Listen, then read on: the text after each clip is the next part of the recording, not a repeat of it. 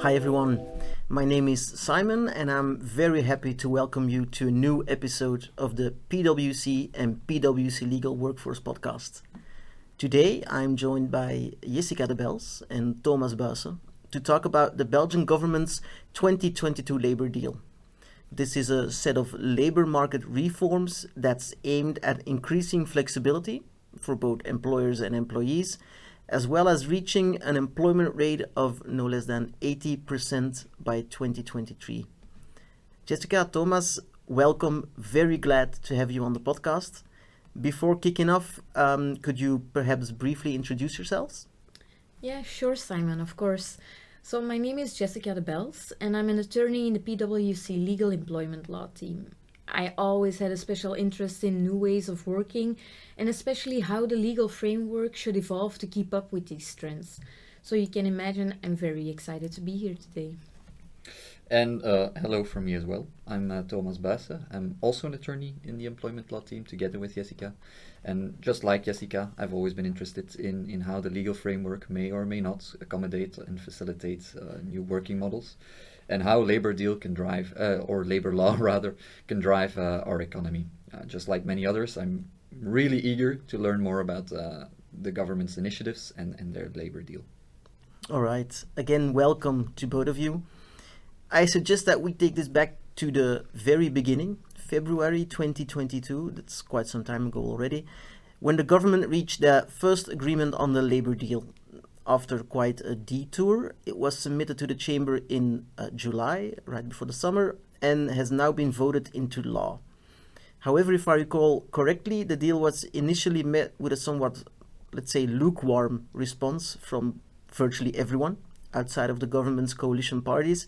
And I'm very interested to get both of your takes on this, um, but at the end of the podcast.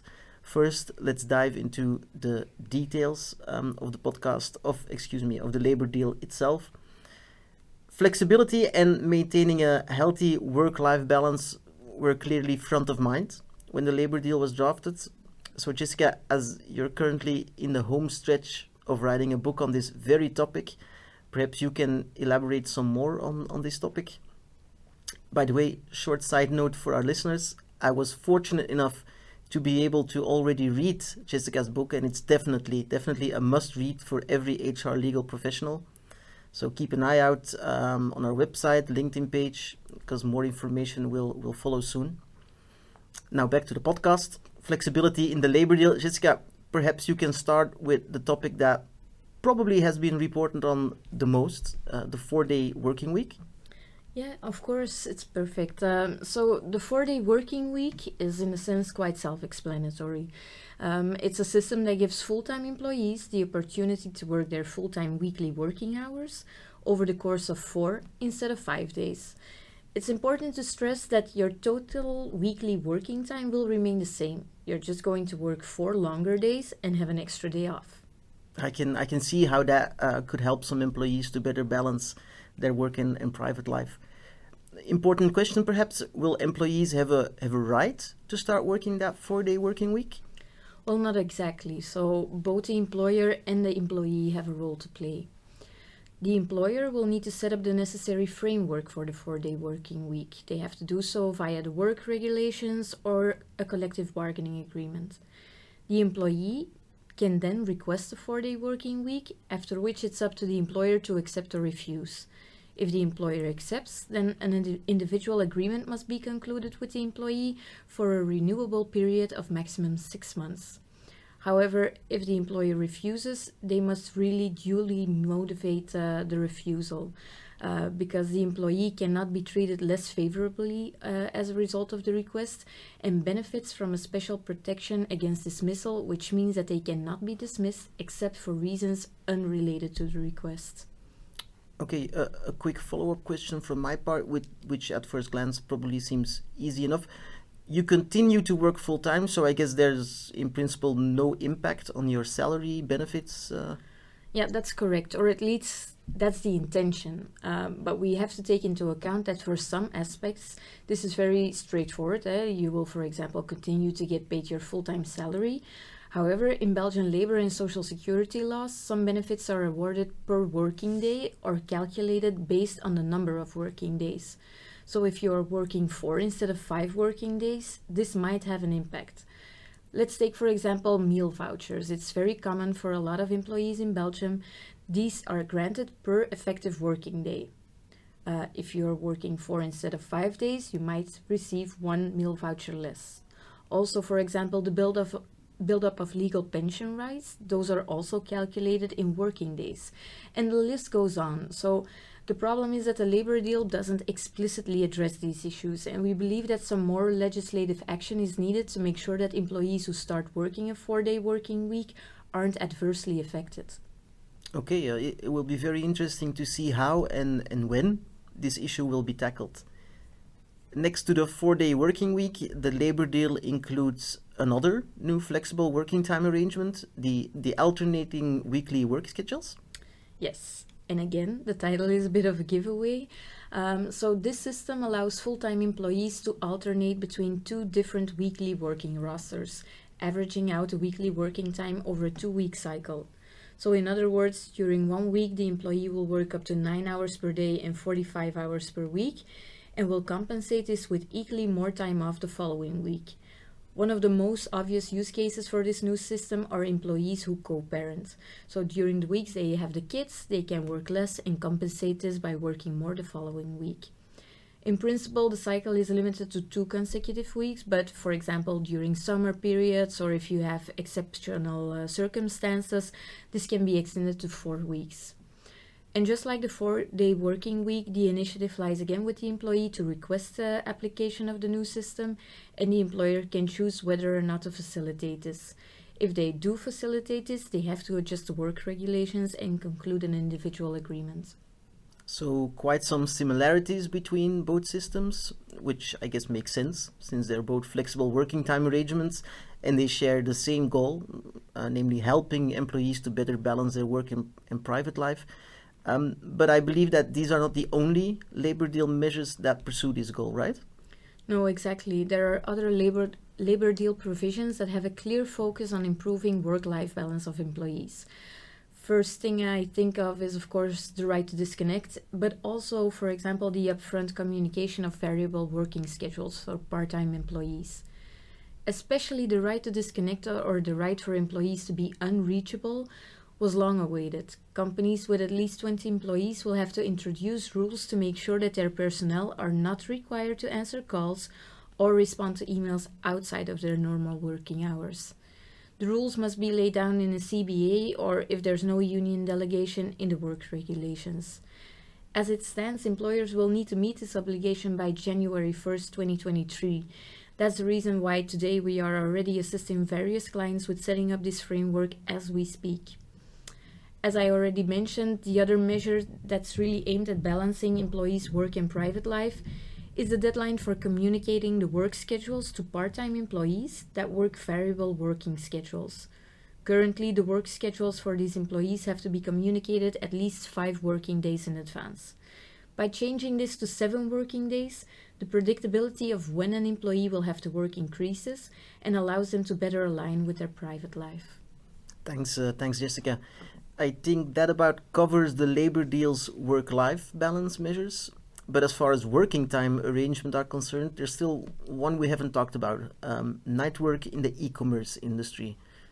Yes, and uh, it's a contentious topic for quite some time already, uh, because the strict Belgian regulations on night work they are believed to hamper the competitiveness of Belgian e-commerce companies, uh, especially in comparison to our neighboring countries. So the ask for a revision was already long-standing. Um, I just want to po- point out that we're using the time the term night work now, but it would perhaps be a bit more apt to talk about late evening work because the measure included in the labor deal uh, really concerns working between 8 p.m. and midnight. So, uh, introducing a work schedule that includes those late hours in e commerce was already possible, but to implement it will now become so much easier. So, either the company has to adjust its work regulations or it can conclude a collective bargaining agreement. But, and this is very important, the agreement of only one union is required. In practice, this was often considered an obstacle when trying to implement such a system, so I feel that this will be applauded uh, uh, by, by a lot of companies in Belgium. Um, in addition, the labor deal also foresees the possibility to introduce a, sor- a sort of late night work experiment. experiment. Um, this experiment can go on for a maximum duration of 18 months, during which it can ask its employees to work between 8 p.m. and midnight on a voluntary basis.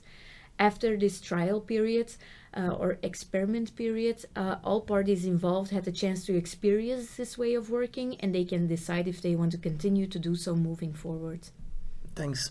Sorry, thanks, Jessica. That, that's very clear. Um, now, let's change gears a bit and focus on another major part of the labor deal, which are the provisions that are aimed at maintaining or increasing the employability of, of workers. I'm turning to you now, uh, Thomas, um, and I suggest that we kick off by talking about the new possibility to start working with a new employer even during the notice period. Yeah, indeed, that's that's entirely correct, Simon. Uh, so this new possibility is called a transition process. And in short, this allows an employee whose employment agreement has been terminated uh, by serving uh, a notice period to already start working at another company during uh, set notice period. The employer can then take the initiative himself uh, and offer that uh, transition process, or the employee can request it uh, him or herself. Either way, this entire transition process is always entirely voluntary. Interesting. And how is this process structured? Does the employee immediately join the workforce of, of this new employer? Uh, no, no, not at first. Uh, so during the transition process itself, the individual remains uh, employed by their yeah, soon to be former uh, employer and is then put at the disposal of the new employer. This will be facilitated by either a temporary agency uh, or a temporary employment agency or a regional employment agency. Uh, and the setup will be formalized in a, in a four party agreement with all, with all parties involved. the fact that the individual remains the employee of the first employer also means, of course, that that's the one who will be paying the salary of the employee during the entire process. Uh, and in this respect, it's it's worth noting that if the wage or the salary for the position, the new position of the employee, is is higher with the new employer, yeah, then the old employer will have to pay a higher salary. Uh, um, the labor deal does state that the new employer should partially compensate the initial uh, employer for these salaries uh, but it contains no specifics uh, as to the amount. Okay, still a bit of um, uncertainty there. Perhaps I will be clarified um, in the future. So, what happens at the end of the notice periods, and of course, then also the end of the transition process? Mm. At the very end of the entire process, uh, the new employer will be obligated to offer the uh, the new employee with an employment, uh, an employment agreement for an indefinite duration, in fact. If he does not do that, so in case of non-compliance, the new employer will have to pay the employee an indemnity, uh, and that indemnity will be equal to uh, the salary for uh, half of the duration of the of the past uh, transition process. All right, all right. Thanks. We'll have to see how this one pans out in practice. Interesting system. Um, another one of the labor deal's employability measures is squarely aimed at getting employees whose employment agreement is terminated, additional support to coach them into a new employment as soon as possible, which is, of course, very important to get to that um, 80% uh, employability rate. Could you elaborate on that some more, uh, Thomas? Yeah, sure. Uh, now, conceptually, this is nothing new. It's another way to try to use part of an employee's termination package for additional uh, employability activities. Uh, the concept was first introduced already in 2014, uh, if I'm not mistaken, but never got any real traction and, and it will be redesigned now. Uh, the system will, as was the case before, be applicable to employees whose employment agreement is terminated by uh, a notice period uh, of at least 30 weeks or an equivalent indemnity in lieu of notice. Um, now, what's new today is the fact that in case a notice period is applicable, the employee will be entitled to pay time off to follow these additional activities eh, to improve their employability. Uh, and if the employee's employment agreement is, is terminated by, by paying indemnity, so not serving a notice period, then they have to keep uh, themselves available to follow these additional activities until they find uh, a new employment. Perhaps just to, to clarify, activities to improve employability, what, what does that mean exactly? Yeah, yeah, it's a bit vague. Uh, the text of the labor law or the labor deal currently does not define this this notion or this concept, but I would assume that it concerns yeah, training, coaching, things like that. Uh, the text does mention that if it concerns additional outplacement as- assistance, which we already know, that the quality of that uh, or the quality requirements uh, must also in this respect be respected. Okay, but, but to be clear, this new system does not in any way, shape, or form replace the legal outplacement obligations. No, no, no, no, not at all. It's something completely different that exists alongside the existing system of outplacement. Okay, thanks. I think that's an important one. Um, talking about training to improve employability, that's a, a, perfect segue to the labor deal's new training obligations for employers. Uh, again, Thomas, I'm, I'm looking uh, to you. Could you briefly touch on that as well? Yeah, now I, th- I think we all know uh, that the speed with which, for instance, technology evolves requires, well, basically all of us huh, to have a, a, mindset of lifelong learning. And the Belgian government recognizes the need for continuous learning and, and therefore also included an individual entitlement to training for employees in this labor deal. Uh, going forward, companies with uh, or in companies with 20 or more employees, every full-time worker will be entitled to three days of training per year and that will gradually increase to four days in 2023 and, and, and five days in 2024. Um, also, in companies with at least 20 employees, the employer has to draft an, uh, uh, an annual training plan, which contains all the formal and informal training uh, in and outside of the company. Thanks, Thomas. That's that's very clear. Um, last but not least, um, a topic that has been talked about um, not, not just in the framework of the labor deal, but over the last couple of years the employment status of um, platform workers. Yeah, indeed, absolutely. Uh, the employment status of platform workers, uh, to, to clarify, uh, the, the Uber drivers and the delivery riders, um, yeah, it has been a, this, the subject of heated debates and many heated debates over the past few years, as is also demonstrated in, in PwC Legal's uh, annual gig economy report. Um, and with this labor deal, the federal government has, has finally tried to bring more clarity and also legal certainty to the debate, uh, both for the individual as well as for the, the platforms. Um, what the labor deal will do is it will introduce a set of eight criteria that should help determine whether a platform worker is an employee or a self employed uh, individual.